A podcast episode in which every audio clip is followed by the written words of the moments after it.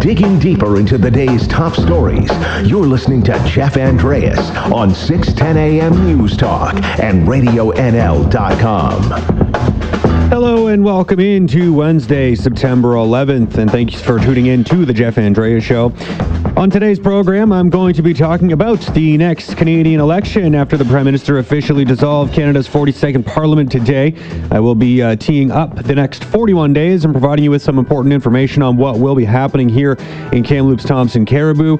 And uh, at the end of the show, I'll also be speaking with TRU's Associate Professor of Political Studies, Dr. Robert Hanlon, about the election itself and uh, what may he may be expecting to see or hear over that time frame and what some of the big uh, possible storylines could be moving forward. And to uh, begin the back half of the program, I'll also be having a little chat I had earlier today with BC Finance Minister Carol James. She had a, a press conference yesterday to discuss the first quarter numbers here in the province, and I'll be trying to delve a little bit deeper into that uh, around uh, in about a half hour's time. But to kick things off, another edition of Kamloops City Council was held yesterday. And here to talk about what went down is Kamloops Mayor Ken Christian. Ken, thanks so much for coming on the program today. It's my pleasure, Jeff. So, uh, Ken, let's just uh, start with a, a, little bit of the lighter stuff here off the top. Uh, Council was asked to uh, proclaim September as Literacy Month. Next week will be declared uh, Mitochondrial Disease Awareness Week. And uh, this one was weird to me, so I just wanted to get a quick comment from you on this. September 4th was asked to be proclaimed National Polycystic Kidney Disease Awareness Day. I just wanted to ask because I found it odd that someone would ask to recognize a day that was a week ago. Is that something you've ever had to deal with before?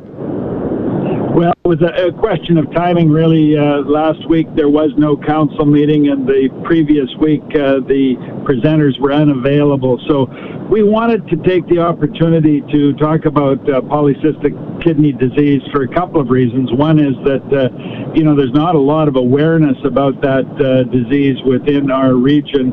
And secondly, and most importantly, to remind people that kidney donation is something that you can do and kidneys are uh, really badly needed in terms in terms of the transplantation cycle. So it's really important to uh, make sure people are aware uh, that uh, their kidneys are valuable and the kidneys of their loved ones. So make sure you have your uh, donor uh, approvals done on your driver's license. Fair enough. I know we are always looking for more donors here in Canada, so definitely an important message. Well, moving on, there were three groups that were looking for some tax exemptions. The uh, the Paramount Theater, the United Way, and the Generation Victory Center Ministries were all denied those tax exemptions. I guess so. So why did council decide not to give these charitable organizations a break? What was the reasoning behind that?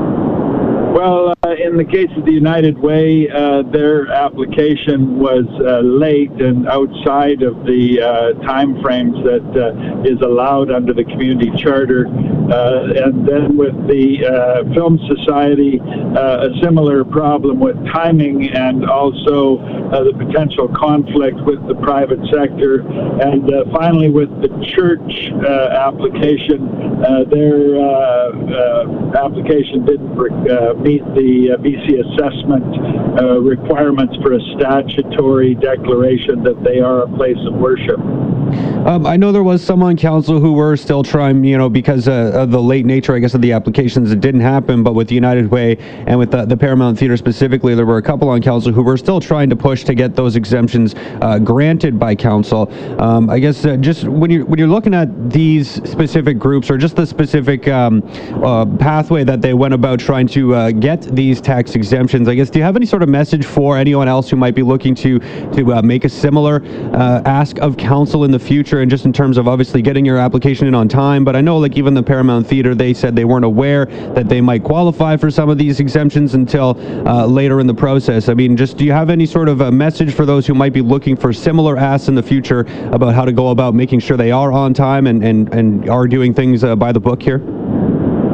Well, the, the first thing they need to do is talk to our taxation manager and uh, uh, become familiar with the process. I mean, yesterday we just dealt with three denials, but there are hundreds of places that we uh, granted uh, the uh, tax exemption to, and it's a significant amount of money that the city waives or foregoes in terms of taxation every year.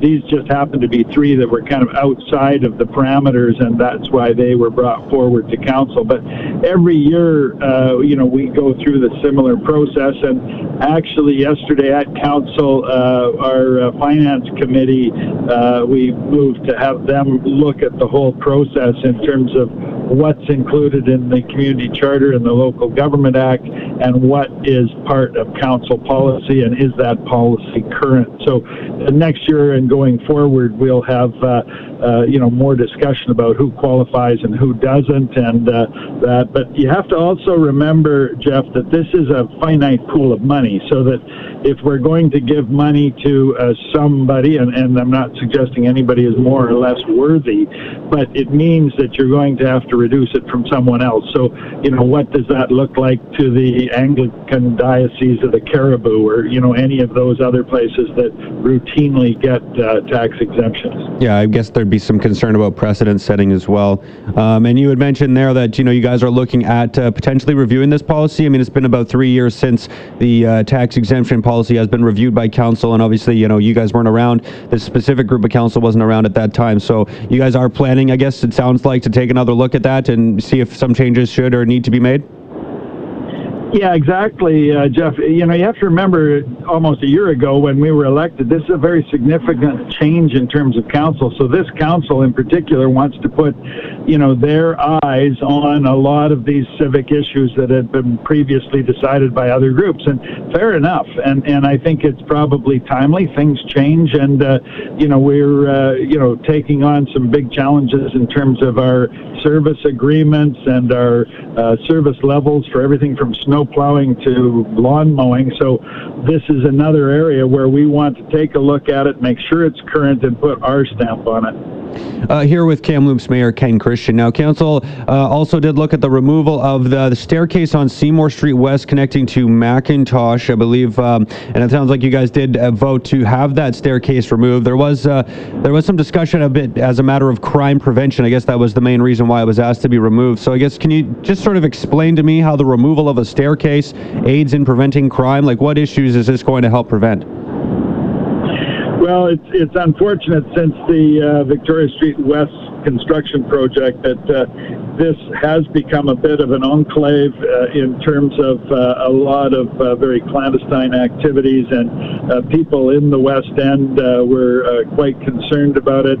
they met and they petitioned our council to do something about. it. We looked at it because it's not something we normally would do, uh, and I don't think it really is going to solve the problem in its entirety. But it seemed that there is an opportunity to do it now while we have all the equipment on the site, and we have an alternative in terms of uh, pedestrian access down through into Riverside Park from the West End. So uh, I think once the West Victoria Street project is finished, people will be quite impressed with it. It's just a whole bunch of pain we have to go through during construction, and this happens to be, a, I would suggest, an unintended consequence of disrupting pedestrian traffic in that particular part of town. And obviously, uh, you know, going to be quite a bit cheaper for the city to do it now while while construction is underway in the area, I assume.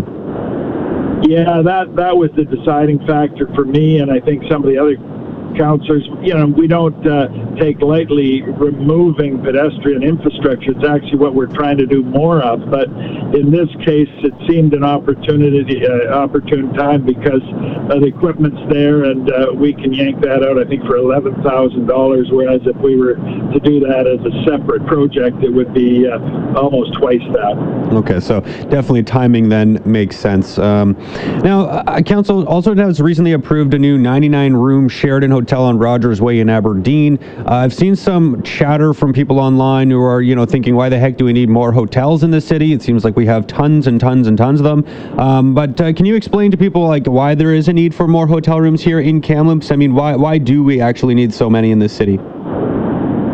Well, uh, you know, the private sector sees an opportunity, and uh, who are we to stand in the way of that? I think that uh, people who might be asking the question, why do we need more hotels, are people who are not in that industry. Uh, right now, we have uh, no surge capacity uh, in terms of the hotel space in Kamloops. The Rocky Mountaineer takes up 100,000, maybe 110,000 room nights a year in Kamloops. So if you uh, wanted to have a wedding, you want to have a small conference, that kind of thing, you get pushed outside of prime time. So that's one reason. The other reason is that the developers want to make sure that the Kamloops Convention Center has enough hotel rooms within walking distance of that facility to maintain the viability of the convention center, which is just good business. And uh, I think uh, it's a good move, and uh, I think it will be a welcome addition to uh, the uh, hospitality industry in this city. And uh, just while I have you here, Mr. Mayor, I did want to ask you a couple of quick questions about ride sharing because we've had three companies now that have applied to operate here in Kamloops, and some of them have some pretty lofty expectations for when they might be able to open um, or start operating, if you will. I just wanted to uh, start with the process here. So, if the province were to approve these applications, I guess what does that uh, do to the city? Where, where do things go from there, and what does the city need to do next to get these companies on the road? Well, they would get a license and uh, they would uh, have to meet uh, with the uh, chauffeur permit requirements. But, uh, you know, really the main control is by the province of British Columbia, not with the city of Kamloops. But I will say this, Jeff, that, you know, right now, you know, we are not served adequately by the taxi industry through no fault of theirs. But, you know, we have no surge capacity in the mornings in particular when we have a lot of flights through uh, Kamloops Airport. So that impacts business in, in terms of uh, getting people to meetings and things like that. And at the other end of the day, we have no uh, capacity during the bar flush uh, late at night. And, uh, people, as a result of that, are making bad choices in terms of taking rides with people who may have been drinking or else, uh, you know, walking uh, through questionable areas. There's a whole host of things. So having a ride share uh, system in Kamloops would be uh, certainly more convenient. It would be safer and it would be better for our local economy. Uh, do you have any confidence that they might be able to open here before the end of 2019? I mean, it seems like it might be pretty quick, but uh, obviously they are hoping to be able to open by that time. So, I mean, are you confident that we can get them on the road that quickly? Well, I mean, that that's again a business decision for those companies. Uh, I'm not familiar with the three that have expressed interest. I'm more familiar with the traditional ones, Uber and Lyft. I actually have an Uber app on my phone, and I use it, uh, you know, when I am in, in areas that are serviced by Ubers, and it's uh, amazingly convenient. But uh, you know, whether or not these smaller companies can get established, I guess, is really up to them and their business model. I can tell you that the city won't be an impediment for them. Perfect. Well, Mr. Mayor, thank you so much for coming on the program. Always appreciate it, and uh, look forward to chatting with you again in the near future. Very good. Thank you for the opportunity, Jeff. All right. Enjoy the rest of your Wednesday. That was Kamloops Mayor Ken Christian. Uh, coming up after the break here, uh, the uh, obviously the election is uh, now officially underway. The campaigns have started as the Prime Minister has dissolved the 42nd Parliament. Parliament. I'll be helping to tee up what's coming up between now and October 21st here in the Kamloops Thompson Cariboo region. So stick around for that.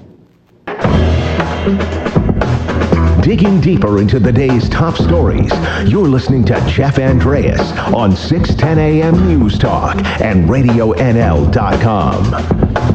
Canada's 43rd election, federal election, is now getting underway. Yes, the campaigning has started a while ago, but now it really officially begins. Justin Trudeau paid a visit to Governor General Julie Payette around 7 o'clock this morning to dissolve the 42nd Parliament. And we are now counting down the days until October 21st. That's 41 days from now, including today. That's quite a short campaign compared to the 78 day election that we saw occur in 2015, which, uh, but when you compare that to our neighbors to the south, still, it's uh, not too bad overall because they feel like they go on for years. So, uh, yeah, 78 days, that's not so bad, let alone here 41 that we're dealing with this time around. Not going to complain about that.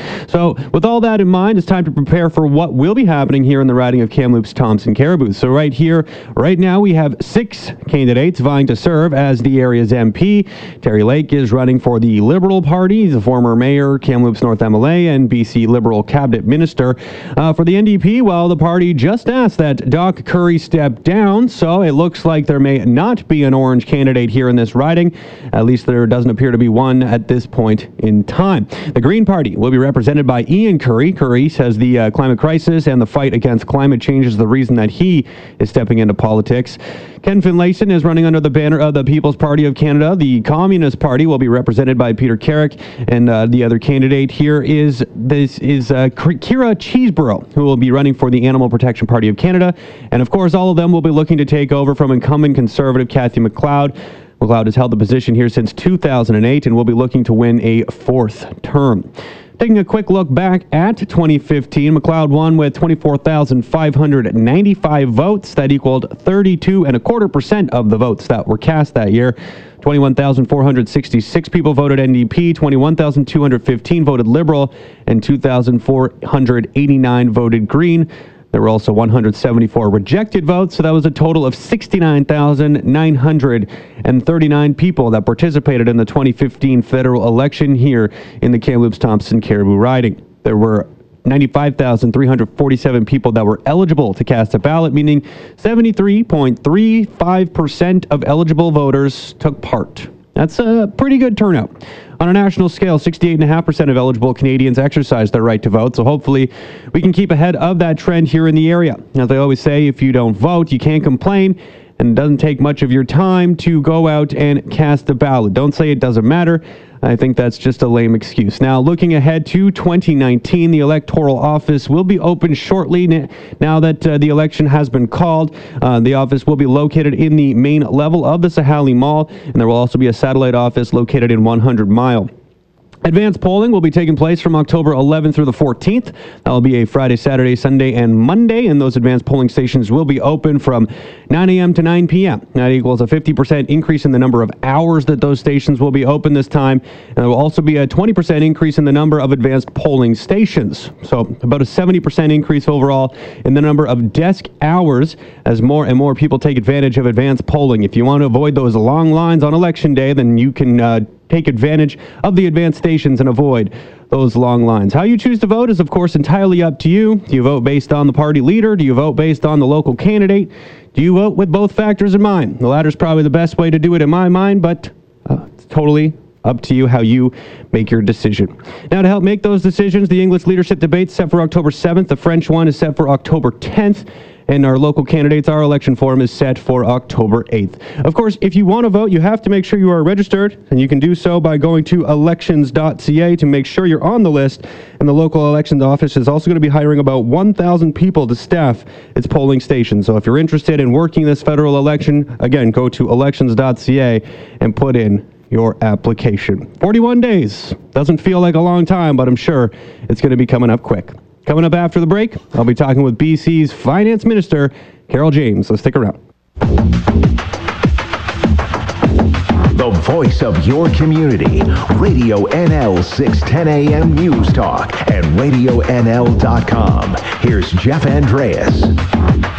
Hello and welcome back in here on Wednesday, September 11th. I'm joined now by the province's Minister of Finance, Carol James. Minister, thank you so much for joining me here today. Good morning. Great to be here. So let's just start by uh, you know looking at some of the numbers that you were releasing yesterday. So you're forecasting a surplus of nearly 180 million dollars. So uh, can you start by kind of giving me a brief overview of how you guys were able to achieve that figure? I can. Uh, we, in fact, have been very careful and very prudent in our budgeting over the last couple of years. Uh, since I became finance minister, we really feel it's important to make sure that we're looking after people's money. It's not our money, it's the people's money. Uh, that we're looking after it well, that we're making sure we're well positioned for anything that may come from the outside, and we're being measured and responsible. We're making key investments like child care and housing that really will help grow our economy. And so, what we're seeing in this quarterly, first quarterly report, uh, is that those outside factors are having an impact on every jurisdiction across the world, certainly across our country. Every province is looking at a lowering of growth projections. The good news is that BC is, in fact, very well positioned to be able to manage this. We are continuing, according to the economic forecasters, the private sector forecasters, continuing to lead the country in growth, even with the lower projections. But it means being careful. It means being prudent, and that's what we've continued to do. And that's why you see that there's a continued surplus, not only in the coming year, but in fact in the three year budget that we forecast. Is there anything significant that you can point out as a result of why that uh, the surplus uh, figure that was projected sort of dropped quite a bit uh, from the beginning of the year to Q1?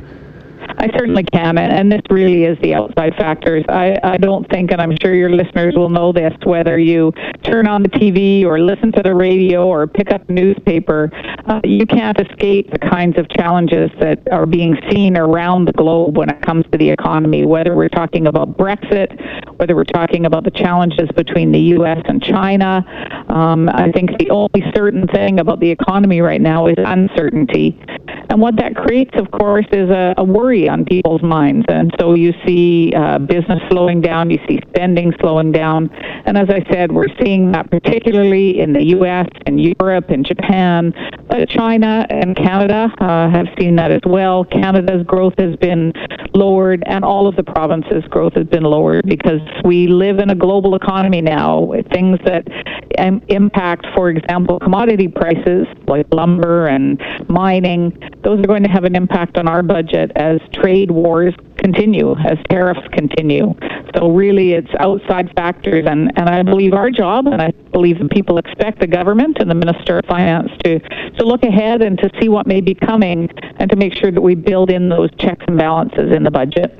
So when we're looking at a $180 surplus then to end the year after quarter one, and I, I, can't remember the figure off the top of my head. I want to say it was somewhere around 270 million was projected at the beginning of the year. I guess uh, hmm. can we expect to see more of those big shifts going forward? I mean, uh, like you said, it's kind of uncertain what the global economy is going to look like moving forward. So, uh, I mean, can we expect to see a, a, big change in numbers? Obviously, you're not going to project that at this point, but um, is it difficult to really actually say what those figures will look like come the end of the year, let alone the end of quarter? Quarter two even? Well, I think certainly the the ups and downs of the economy are something that we're having to watch very closely. And you know, I, I joke that I could get uh, ten economists or probably fifty economists in the room, and each of them would give me a different estimate around what we're looking at over this next year because it is so uncertain out there. I think that's why it's important to build in that prudence. So we have, for example, over two billion dollars as just in case dollars put aside in contingencies and forecast allowance. So that gets built into the budget. It's not allocated for spending. It's there just in case you see these kinds of shifts that we've seen. We've also projected our growth to be lower than they're projecting, the private sector forecasters are projecting. That again gives us a little bit of give there in case things shift. So uh, I think this really will be one of those watch very closely. But, you know, I, I'm incredibly proud of the province. It, you know, the strength in our economy really is because of the people of our province. That's who are working hard every day, the entrepreneurs, the business leaders leaders, the workers in our in our communities. Um, that's really what's keeping our economy going, and we're still continuing to see some major investments, as as you know, major largest private sector investment in in our country's history right here in British Columbia with LNG, uh, and you're continuing to see the tech sector and uh, and the new kind of innovative economy also taking off. So uh, the signs are very confident, but we're not an island. We will be impacted by the outside factors, and I believe we prepared very well for that. Uh, here with BC Finance Minister Carol James. Now, I also understand that you have some concerns when it comes to uh, ICBC. They were forecasting, I believe, a 50 plus million dollar loss to start the year, but that has since shifted to, I believe, about a 60 million dollar surplus. So, I mean, to start with, I mean, that seems like a, a bit of a pretty significant shift for me, uh, especially as a crown corporation in an industry where British Columbians feel they probably paid way too much for already. So, I guess, what, what are your specific concerns when it comes to ICBC and, and their finances?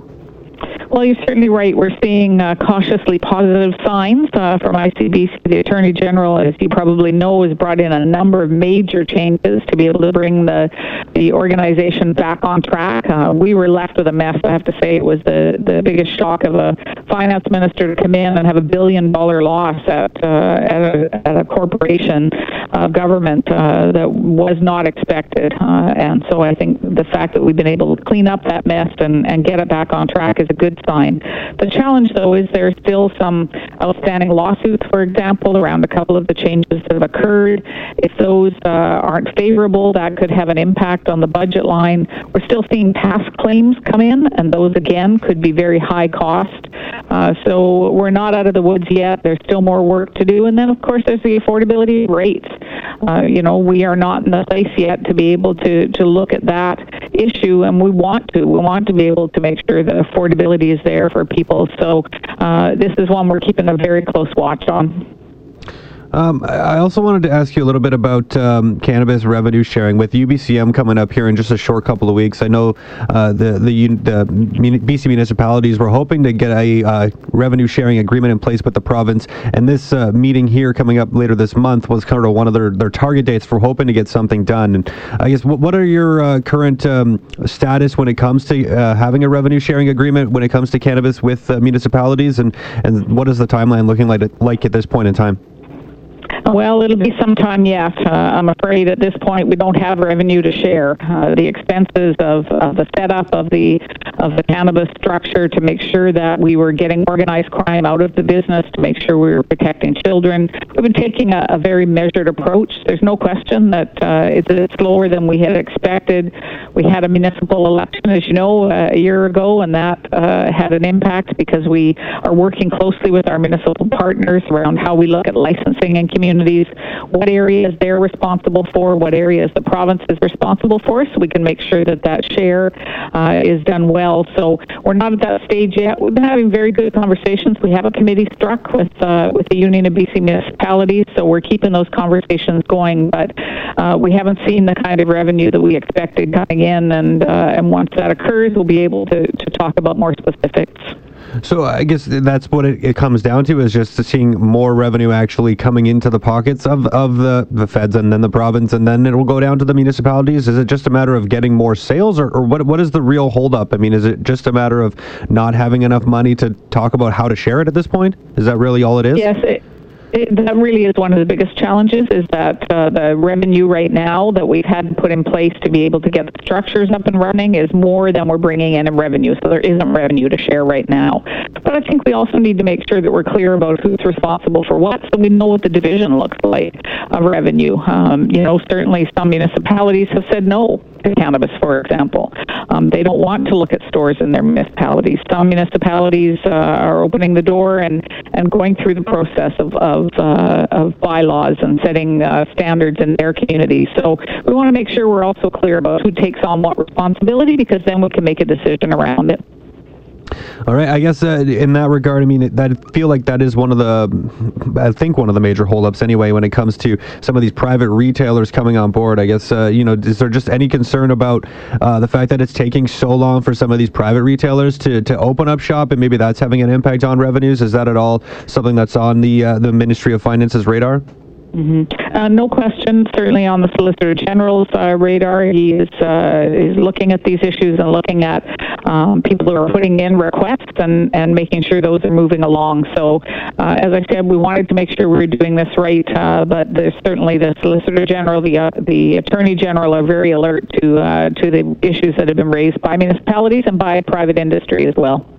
well, Minister James, that's about all I had for questions. Is there anything else that you want to throw on the table before I let you go here? I think just to, to once again say thank you, uh, to say thank you to the people of British Columbia. You know, it is uh, an extraordinary uh, privilege to be able to be finance minister of a province where we have uh, hardworking British Columbians, businesses, entrepreneurs, as I mentioned, who really are keeping our economy going. And, uh, you know, yes, there are outside global factors that are going to impact us, but I also feel very positive about the resiliency of our economy and the, and the strength of the people of this province and the work that they do. So, uh, uh, thanks to them. And then I also have to add for your station a, a mea culpa uh, for Colton uh, yesterday, who was on the line. I, I understand that the, the moderator read out the name, and I thought, oh, it's someone new at NL. Uh, it's a Fulton on NL. Uh, it's Colton. My apologies, Colton. I promise I won't get your name wrong again. I'll be sure to pass on the message. Well, thank you so much for taking so much. the time, Minister James. I really appreciate it. Thanks so much. I appreciate it. All right. Have yourself a good day. Okay. You take care. I had to give a jab to uh, to Colton. Feel oh, bad about that. I love it. I'll make sure he gets it for sure. okay. Thanks a lot. Thank you. Bye. Appreciate it. And uh, speaking on NL Newsday yesterday, finance critic Tracy Redies spoke to our own Brett Manier, uh, where she spoke about some concerns she has when it comes to revenue sharing, or when it comes to cannabis here in BC. Well, I think um, you, have hit the nail on the head. The government has been very slow to uh, put out the, to get these um, permits uh, stores approved, and uh, as a result, um, we're tracking well behind the rest of Canada in terms of um, cannabis sales. So that was no surprise. The property tax, uh, property transfer tax revenue, that's also a shocking number. Again, when you think that the government in February said that property transfer tax revenues were going to be 1.9 billion, and we challenged challenged them them on that because we could see the housing market was falling and in, in trouble. And uh, uh, and then three months later, three four months later, now we're uh, now they're realizing that their their uh, take from that uh, the property transfer tax is going to be about almost 500 million lower than what they currently budgeted. And again, all our message all along has been you know, be prudent. Uh, watch their spending because the economic um, uh, situation can change at any time. And I think we're seeing that. It's a combination of stuff that's happening, uh, you know, in, in international markets, but it's also a reflection of the, the, the waning business confidence in BC uh, as a place to do business, as a place to invest. So there you go. UBCM, of course, was hoping to have a cannabis revenue sharing agreement in place by the end of this month as they get set to meet later this month, but it, uh, it's almost assured that that won't be the case. Coming up after the break, the election is now 41 days away when you include today. And uh, as the government was dissolved this morning, I will be speaking with TRU Associate Professor of Political Studies, Dr. Robert Hanlon, after this. Your opinion. Call or text 250-374-5345. Find us on Facebook or on Twitter at Radio NL News. This is Jeff Andreas on RadioNL.com. We're back, and thanks again for tuning in here on Wednesday, September 11th on Radio NL. I'm joined now by TRU Associate Professor of Political Studies, Dr. Robert Hanlon. Thank you so much for coming in today. Good morning. Thanks for having me. So, uh, obviously, the election called this morning. I guess, are you excited for this campaign? I would think, as a political studies professor, that uh, this is kind of the stuff you live for. No, absolutely. It gets us fired up. and, you know, we've got a couple courses at the university on Intro to Canadian Politics, all full. So, there's a whole bunch of students just really all trying to look to see what's going to happen in the next uh, 41 days. I guess the material kind of writes itself then at this point, eh? Absolutely. It's, it's, it's a very organic, living experience. We're literally going through it as yeah. it's happening. So uh, I got to ask, what are you kind of expecting over these next 41 days? I think, you know, it's going to be neck and neck, liberal, conservative. I think everyone's pretty much expecting that. So I guess kind of what is the role that you expect the NDP and the Greens to play uh, over these next 41 days? I mean, uh, you know, it feels less like they are the vote splitters that they have been in the past. I guess what, what is sort of your analysis of that? Yeah, you know, the polls are as you know as we have them right now. It's got the conservatives and liberals kind of neck and neck, and it's got you know there's a lot of questions around the NDP and the Greens. Um, you know, I see the the NDP really trying to you know claw their way back up the polls in this, trying to make themselves relevant, and, and you know the Greens are, are really trying to going to have to try to get official party status. So you know, kind of these main uh, objectives. But I see you know this larger kind of narratives happening, and it's really going to come down to one of these these things of political values. I think you know the NDP uh, holding the, the major parties kind of uh, to account on environmental issues as well as the Green. Uh, we're going to see values being talked about of, of, of, of, the Prime Minister's ability to hold moral kind of standing. We're always already seeing that being called out by Andrew Scheer against uh, Justin Trudeau. So I think it's going to be a lot of big ethics conversations. It's going to be who's best suited, um, but really the the smaller parties are really going to be trying to hold uh, accountability for the larger ones. Um, and yeah, you mentioned the NDP's trying to sort of make its way back up into the into the running here. They changed their campaign slow or their party slogan not long long ago to try to, I guess, change things up. I guess. I mean, do you see any way that they can shift themselves or move themselves up into any position where they can, you know, take away some of those votes from the, the liberals and, and conservatives? You know, I do in in sense that you know they are the the th- you know uh, uh, making themselves a relevant third party option.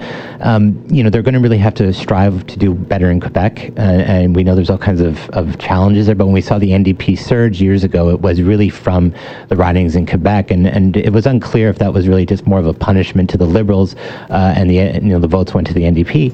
Uh, but Jagmeet Singh's really kind of going at it uh, full full force and trying to raise that profile. So you know it really is going to be about a, a, a, narrative of saying, well, we are a, a, better option. We're the third option. If you know if you're unhappy with the the, the, the Liberals, if you're unsure about the Conservatives, we're here and, and we we have experience as an official opposition party. We have experience doing this stuff.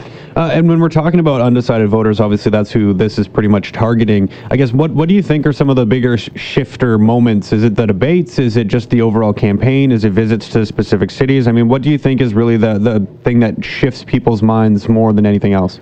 Um, you know, I, I think a big thing is going to be the, the, the discussion around who can best deliver to the middle class, and and everyone kind of thinks of themselves in some ways as, as middle class in some ways. So it comes down to themes of taxation, health. I mean, it's really about what stuff matters to voters, and and it's really going to be convincing them that they have the best policy around that. So you know, it's not only about this, but we know throughout election cycles and, and campaign cycles, it, it, things change quickly. Uh, stuff comes back from the past. Stuff you know people say silly things on, on, on live TV and have to backpedal. So, you know, anything can happen. Uh, it's really, but I think about uh, this narrative about what best po- policy a, a, party can do, mm-hmm. uh, who has the, the, the moral authority to, to lead, and really about who can lead our, our even our foreign policy with our, our international uh, relations, especially with the United States uh, here with TRU Associate Professor of Political Studies, Dr. Robert Hanlon. So, uh, what are some of those major issues, I guess, that we're talking about? I mean, uh, environment and and uh, environmental policy. Obviously, that's going to be a big one. Uh, the economy is, you know, al- always a popular topic when it comes to elections. How to grow uh, jobs and how to grow the economy. I guess is there any other specific things that you think is really attractive to voters right now, and what they're looking to see? Kind of what parties are are concerned about. Mm-hmm. What what specific issues do you do you see being a real uh, impact here on people in 2019. Right, and you know, and it, it, really comes down to what region in the country you're living in. You fair. know, in That's in, fair. in the West, you know, we do have big conversations about pipelines and and you know our our fisheries and this kind of stuff, and so you know how federal government can respond. In, in, so there's a, a, different narrative happening on the coast as as if you were to go to kind of Ontario, Quebec. Uh, you know, in Quebec, you have a discussion with the Bloc Québécois trying to also clive, clive its way back into politics as an official I almost opposition and party still. Yeah. yeah, and and we know that you know sovereignty or you know uh, separation is not really you know it's not on Quebec voters' minds, but they're going to you know they're positioning themselves as a, also a, a, a left-leaning party in Quebec. So so you know there's a different kind of discussion going on there. So it's really about regions, um, but I think it's going to come down to really uh, you know big policy ideas and who's got the the ability to, convincingly say this is the plan and, and it and it makes sense. Uh, do you have any predictions at this point in time? No predictions, but I, but I will say it's going to be fascinating. If you have have me back in a week or two, I'm sure it's going to be different polling, different people. It's it's just a exciting time, and uh, and we'll see how it goes. Yeah, 41 days. I mean, it's yeah. it's going to go quick. I think here. Yes. Um, I mean, uh, we've got some leaders debates coming up. We got our own debate here locally. I mean, can I ask as well? While I have you, I don't have a ton of time left, but I guess what is the impact do you think that local candidates have? Because I know we, when I talk to people, just the general public, you don't really seem to talk at all about what's happening locally, and and that is something that people I think should take into account a little bit more when they are casting a ballot. I mean, do you, do you see people even really considering the local candidates when they do go to cast a ballot in a federal election? I mean, when you're voting for a local candidate, you know, to make no mistake, you're voting for a political party platform. Mm-hmm. Platform. You're voting for the party itself, and, and the leader is a representative of that party. But on the local level, when you have local candidates, it really comes down to you know who you can. There is a sense of relation, uh, who you can trust, who who's approachable, um, who do you think has the ability to kind of you know weigh influence within the party itself. So you know, local candidates absolutely matter. You know, having them hit the streets and knocking on doors, uh, you know, it really builds trust with the border and and the rapport with the community. Awesome. Well. Thank you so much for coming in, Dr. Hanlon. I really appreciate your time, and maybe we'll have you back in a couple weeks. Great. Thank you. Awesome. That was TRU Associate Professor of Political Studies, Dr.